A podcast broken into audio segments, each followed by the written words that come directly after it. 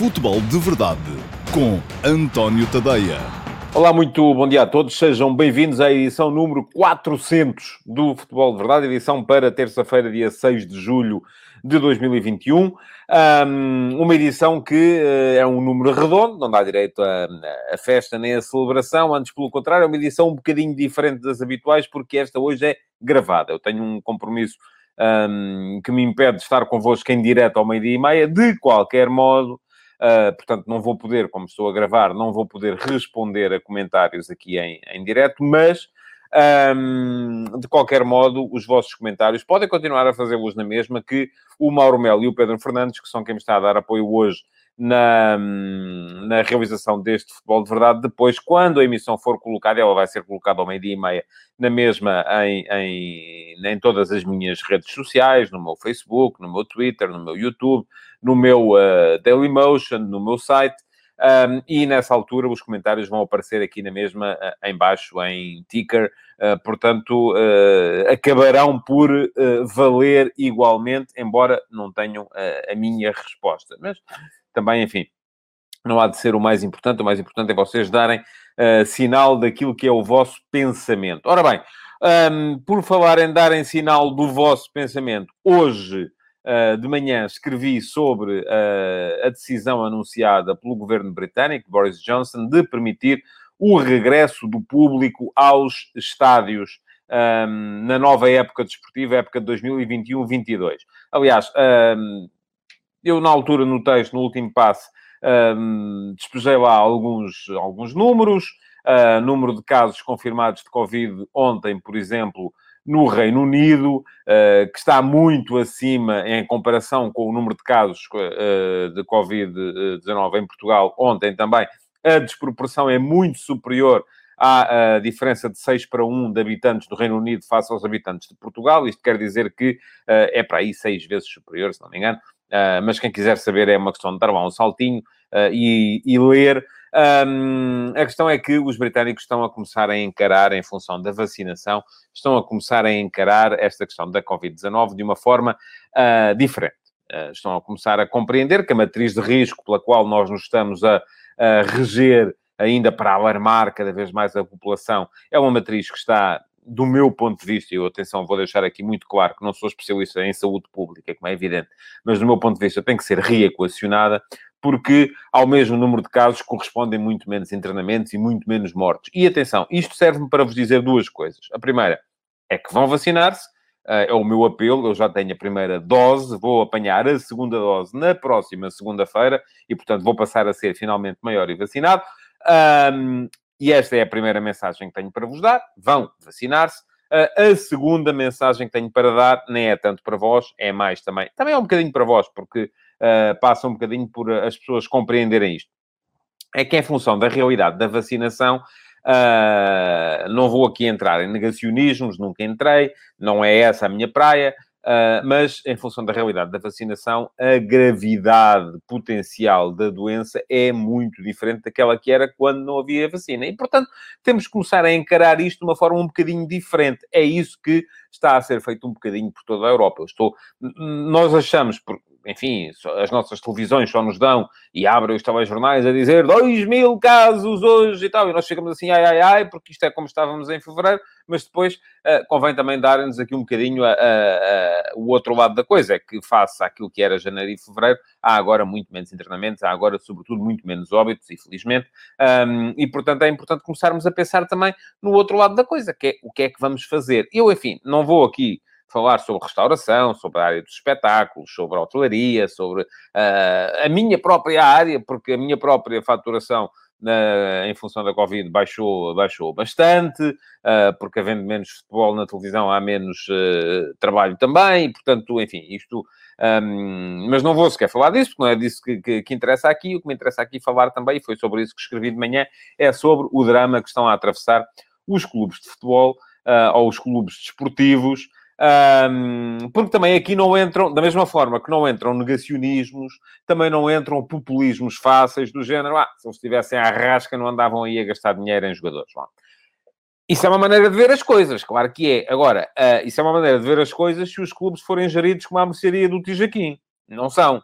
a mercearia do tio Jaquim, uh, ou do tio Manel, enfim, o que quisermos, aquilo que tem que fazer quando chega ao final do ano é assegurar que uh, faturou mais do que aquilo que gastou, o suficiente para garantir a subsistência do agregado familiar do Tijaquim ou do Timonel, ou seja, de quem for.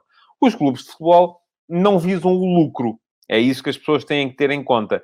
Uh, portanto, não há aqui essa ideia de bora lá pôr aqui uns milhões de parte para o caso de vir aí uma pandemia. Isso não existe. O que existe nos clubes de futebol é uma coisa completamente diferente, que é serem competitivos dentro do campo, portanto, gastarem tanto quanto podem gastar para serem competitivos dentro de campo, mas, ao mesmo tempo, não darem prejuízo. A ideia não é dar lucro, nunca foi. Eh, essa coisa que aparece aí e aparecem os relatórios e contas, e muitas vezes com uh, a SAD do clube não sei quantos, deu uh, no segundo semestre um lucro de não sei quantos milhões. Ouçam, isso não é desejável. Nenhuma SAD quer dar lucro. Uh, o propósito das SADs não é dar lucro. O propósito das SADs é não dar prejuízo. Isso, oh, oh, neste momento, se calhar precisam dar lucro porque têm que pagar a dívida uh, e o serviço da dívida uh, que, que do, do, do, dos anos sucessivos em que andaram a dar prejuízo porque foram mal geridos. Uh, e ainda agora, se calhar, não são geridos da melhor maneira, não é isso que eu estou a dizer. Mas o propósito não é o mesmo propósito do vosso negócio e do meu. O propósito é simplesmente não dar prejuízo e gastar até ao limite, de maneira a serem competitivos dentro de campo para poderem ganhar troféus. Esse é que é o propósito das SADs, é ganhar troféus é ganhar campeonatos, ganhar taças, uh, ser competitivo nas competições internacionais, e para isso é preciso gastar. Tal como eu escrevi hoje de manhã, uh, os clubes de futebol têm, não podem ser só formigas, têm que ser um bocadinho cigarras também. Têm que seduzir. Até porque se não seduzirem, se não seduzirem adeptos, não vão ter gente a gastar dinheiro em merchandising, e portanto é menos receita. Não vão ter gente a, a inscrever os filhos nas camadas jovens e, portanto, são menos atletas no futuro e, no fundo, é um bocadinho dentro deste equilíbrio que eles têm que uh, uh, praticar a sua gestão. Portanto, essa ideia de, ah, se eles estivessem à rasca, não andavam a gastar dinheiro em jogadores, é uma ideia que falha à, à nascença. Não funciona. Não é por aí que as coisas têm de ir, porque sim, eles têm de gastar dinheiro em jogadores porque têm que ser competitivos. É esse o propósito. Agora, só podem gastar o dinheiro que têm. Isso é verdade. Aí já estou 100% ao lado da facção mais populista da coisa, que é, se não, quem não tem dinheiro não tem vícios. Isso é absolutamente verdadeiro.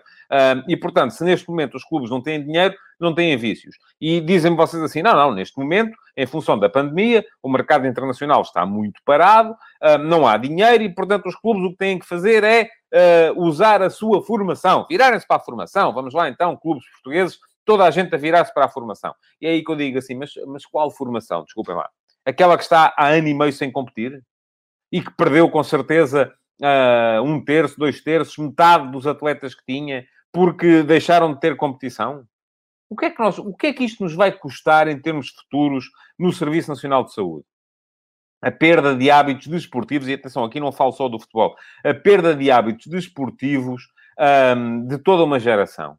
É tudo malta que tinha hábitos de praticar desporto e que, de repente, em função da proibição foi aí, porque é perigoso ter os meninos a jogar à bola, a jogar rugby, a praticar handball, a praticar basquetebol, a jogar hockey patins, é, é muito perigoso. Então, perigoso, desculpem lá, é ter uma geração de miúdos que vão, ser, vão crescer como adultos uh, sem hábitos de prática desportiva e que vão estar muito mais atreitos a doenças daqui para a frente. Portanto, eu acho que não sei se há uma matriz de risco para isto, daquelas bonitas, tem o vermelho em cima, o verde em baixo, o amarelo e tal, ah, e depois o pontinho ali, a ver onde é que está o pontinho. Não sei se há, mas era bom que se construísse.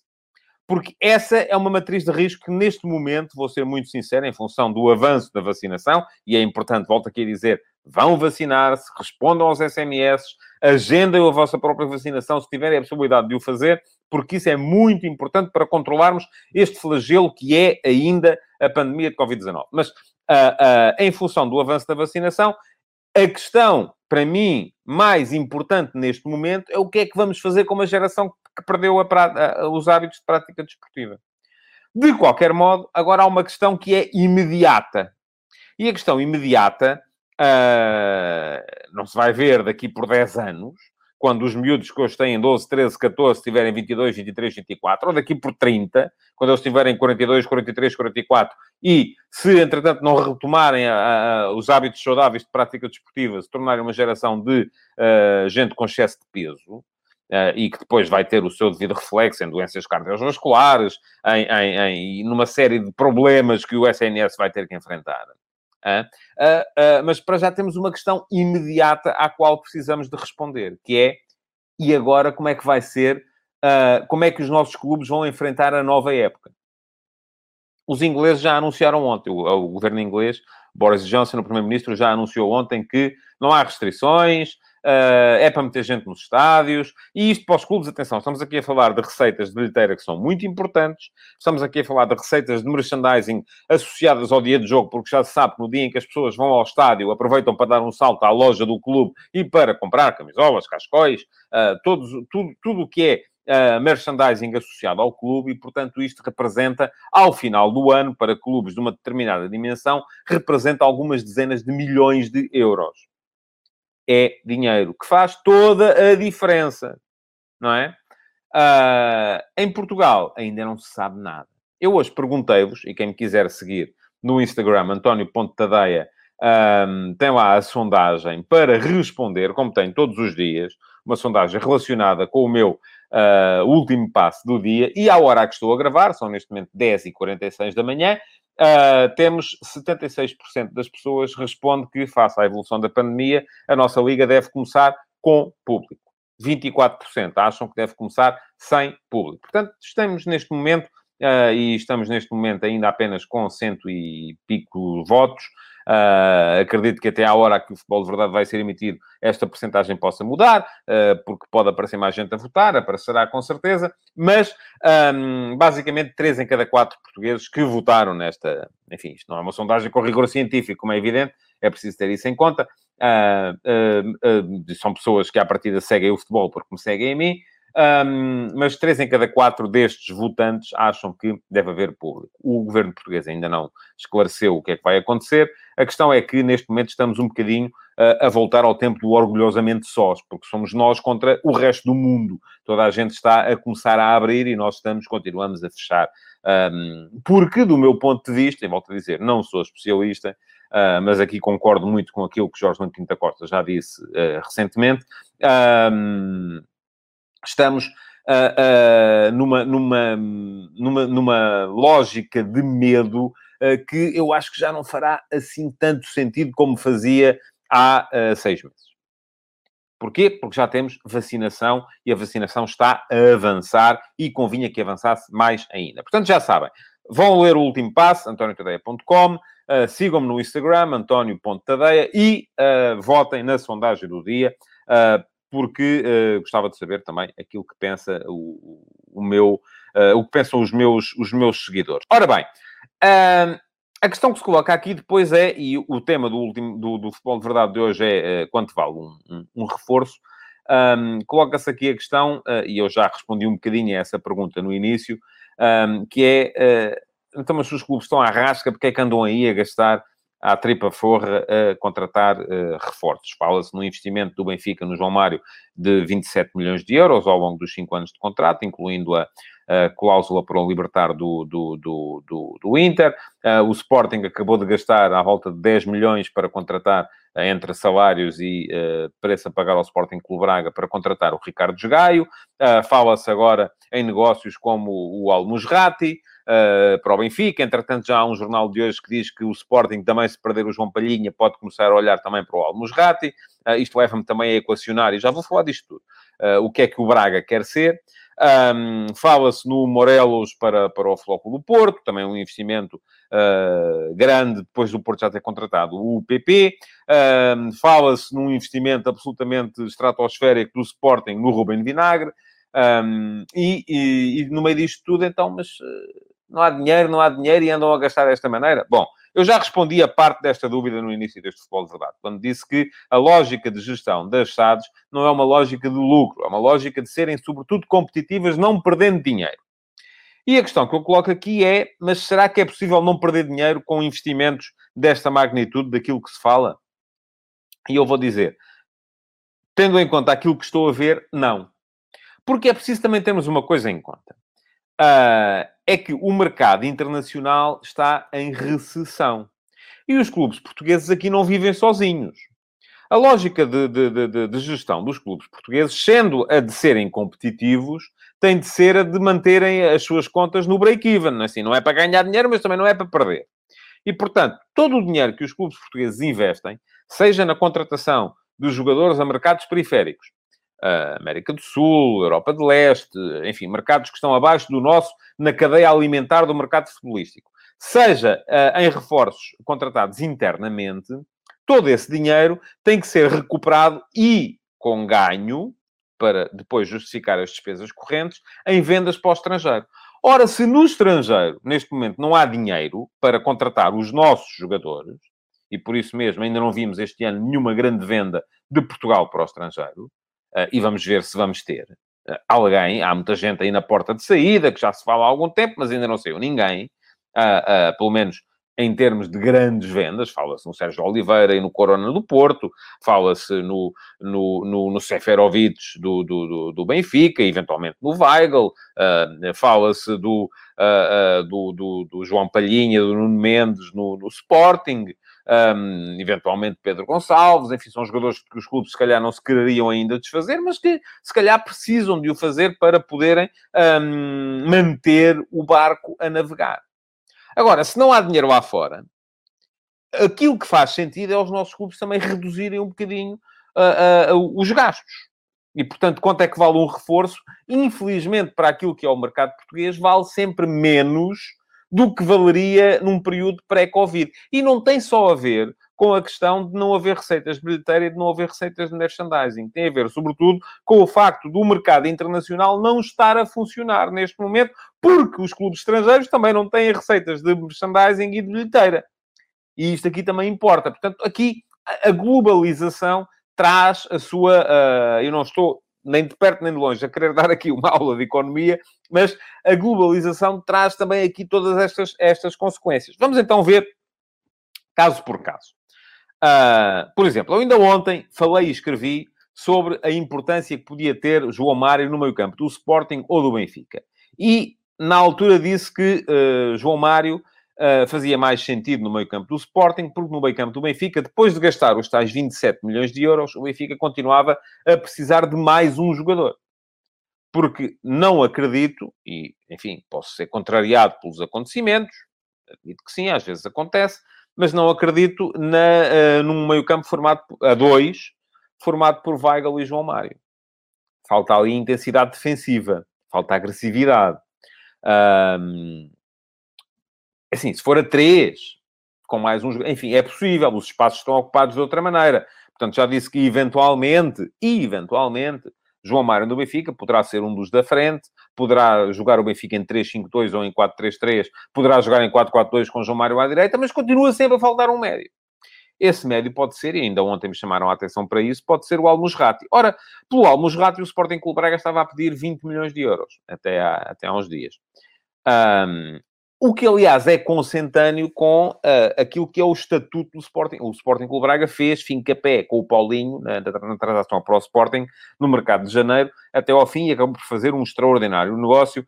Uh, agora tentou fazer o mesmo com os gays, já não foi bem capaz. Queriam 10 milhões, enfim, ficou, ficou por 5,5. Já não é bem a mesma coisa. Já foi uma redução quase para metade. Agora, pelo Almusrati, fala-se nos 20 milhões, mas se calhar vai baixar também. E aqui Há duas questões a ter em conta. A primeira é, pode o Benfica, neste momento, investir 20 milhões num jogador como o Al-Musrati? Eu acho que não. Sobretudo se vai, se vai investir 30 milhões, contando o valor da, da, da, da, dos ordenados, num jogador como o João Mário, e depois de uma época tão gastadora como foi a época passada, não tendo ainda a certeza se vai ou não estar na Liga dos Campeões este ano. Portanto, é um risco, se calhar um risco demasiado elevado. Portanto, o Benfica está a fazer aquilo que tem que fazer, que é baixar o valor da, da, da, da compra e dizer ao Braga, epá, 20 milhões não, mas se vocês quiserem 10, se calhar a gente faz negócio. E até vos mandamos aqui uns jogadores sedentários que aqui temos. Agora, a questão coloca-se é do outro lado. E o Braga? O que é que o Braga quer ser no futebol português?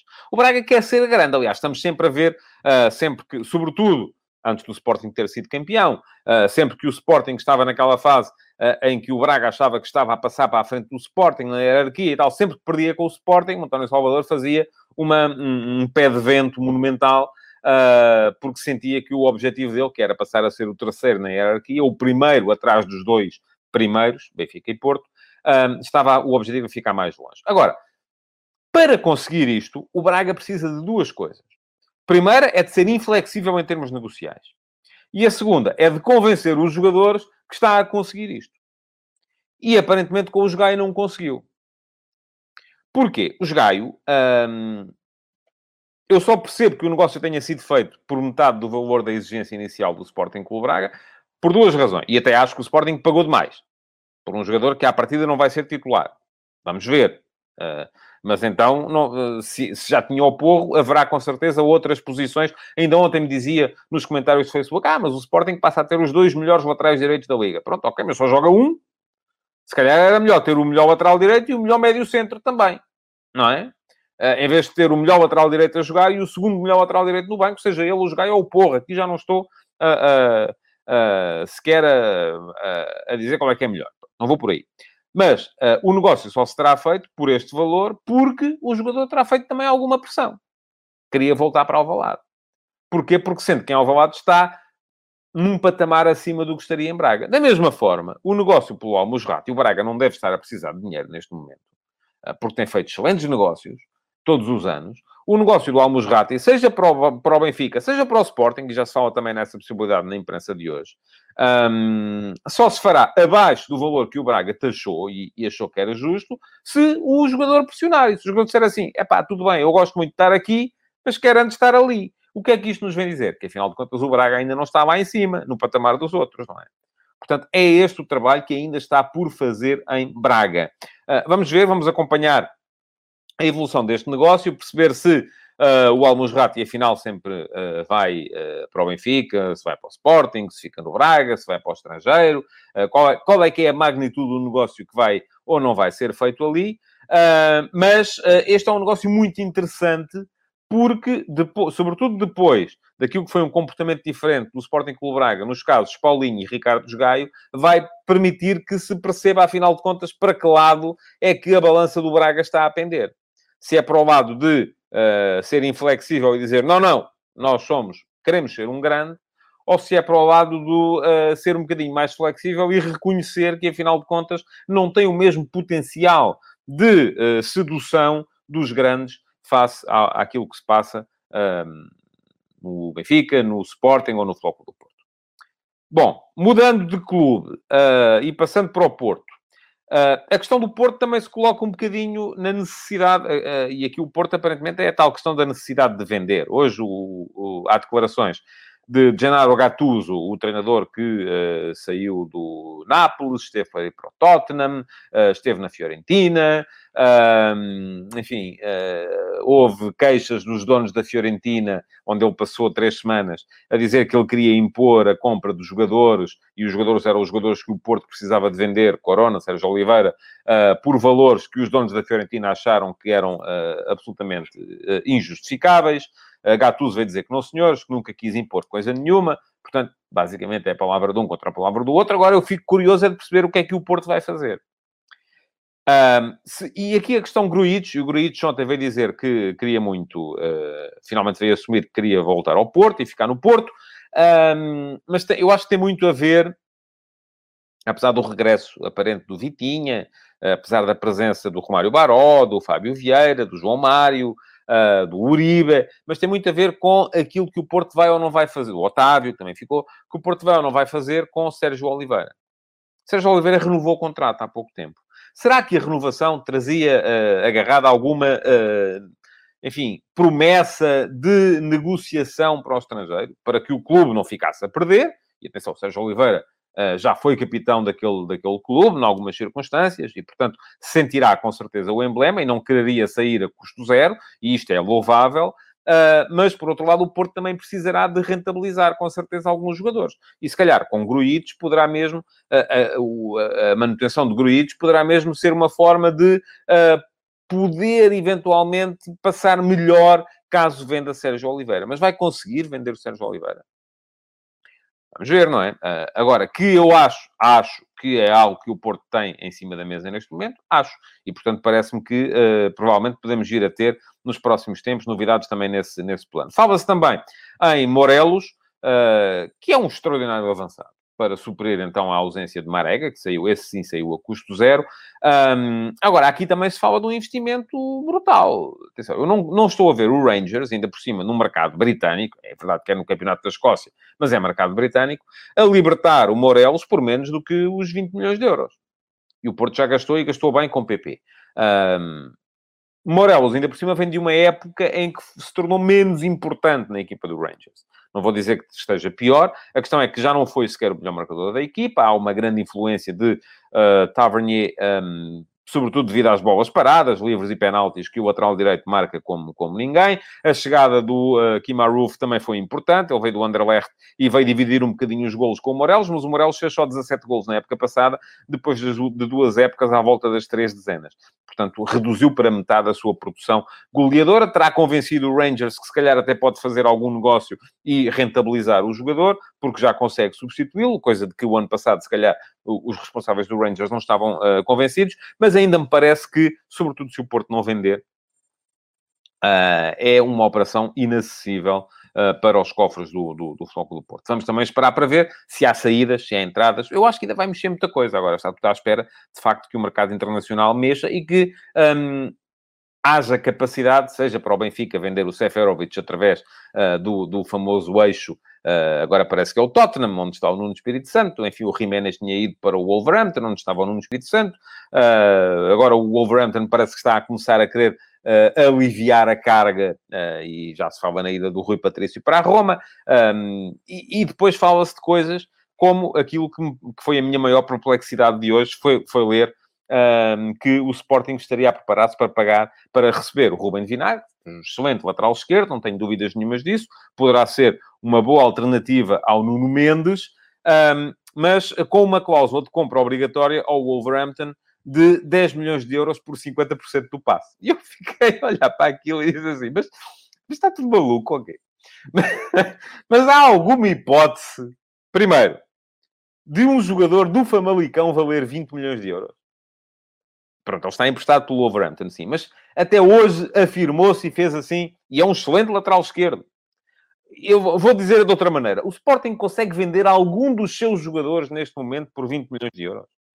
Não estou a falar sequer de um jogador que viria à partida para ser suplente do Nuno Mendes, ou que, se o Nuno Mendes saísse, poderia suprir a ausência do Nuno Mendes com mais ou menos perda. Enfim, estou a falar de jogadores do plantel, jogadores que foram campeões nacionais. Há alguma proposta internacional neste momento de 20 milhões de euros por algum jogador do Sporting? Palhinha, Pedro Gonçalves, Giovane. Eu acho bem que o Sporting não venda por menos do que isso.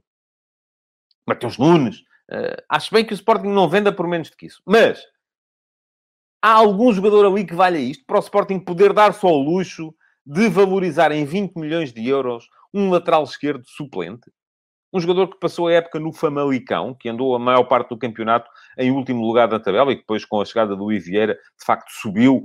enfim, eu a ideia com que fico é que muitas vezes também o valor dos reforços depende muito de, de, de, do sítio onde se vai comprar, não é? Isto é, se for um jogador que vem do tal eixo, o eixo uh, Tottenham, Wolverhampton, enfim, foi o que se passou no ano passado por exemplo, com, com o, o, Rubem Dias e o Otamendi no Benfica, não é? O Benfica ter pago 15 milhões de euros pelo Otamendi, com a idade que ele tem, continua a ser uma coisa que só é explicável porque no mesmo bolo ia a venda do, do Rubem Dias para, para, para o Manchester City.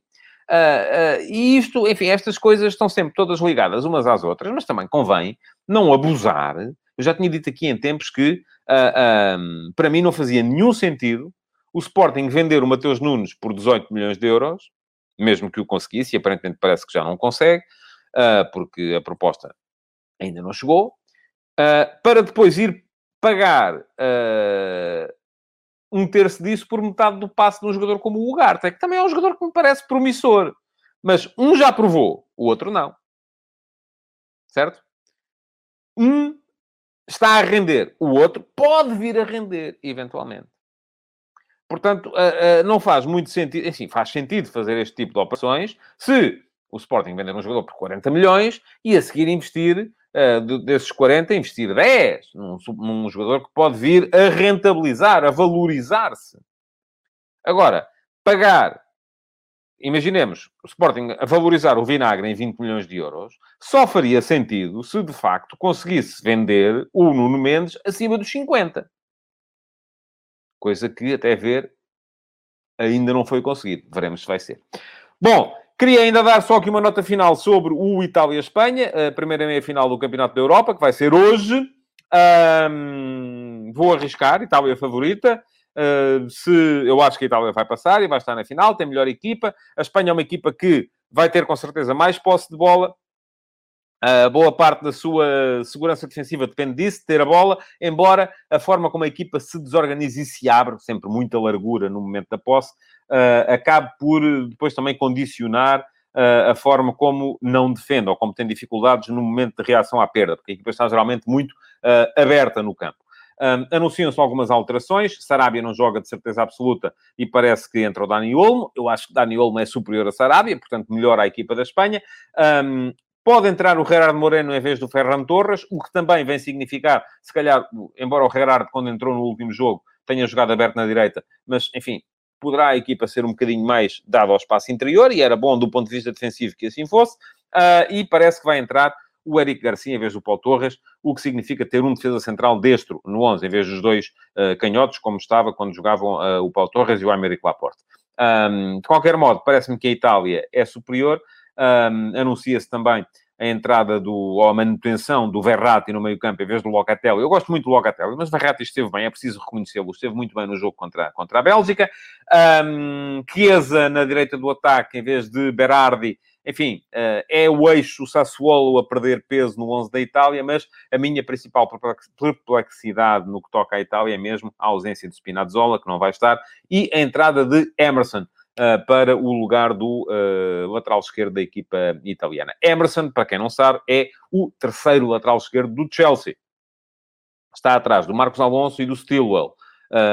Fez uma boa época na Roma, pá, há quatro anos, e daí para cá tem andado a cheirar banco e bancada no Chelsea. É um jogador que não me dá a mim uh, metade das garantias que dá Spinazzola, não só do ponto de vista defensivo, como sobretudo do ponto de vista atacante. Mas, enfim, é, não, é, não é um jogador, não é um jogador uh, fraco. É, é, vai ser, a Itália vai perder ali com, com a troca de Spinazzola por Emerson, mas continua, do meu ponto de vista, a ser favorita. Vai daqui o meu prognóstico, 2 a 1 para a Itália, vamos a ver se é assim ou não. Uh, amanhã cá estaremos para fazer contas, para antecipar a outra meia-final, e aí sim, espero eu já amanhã, num Futebol de Verdade feito em direto e com resposta aos vossos comentários. Muito obrigado por terem estado aí.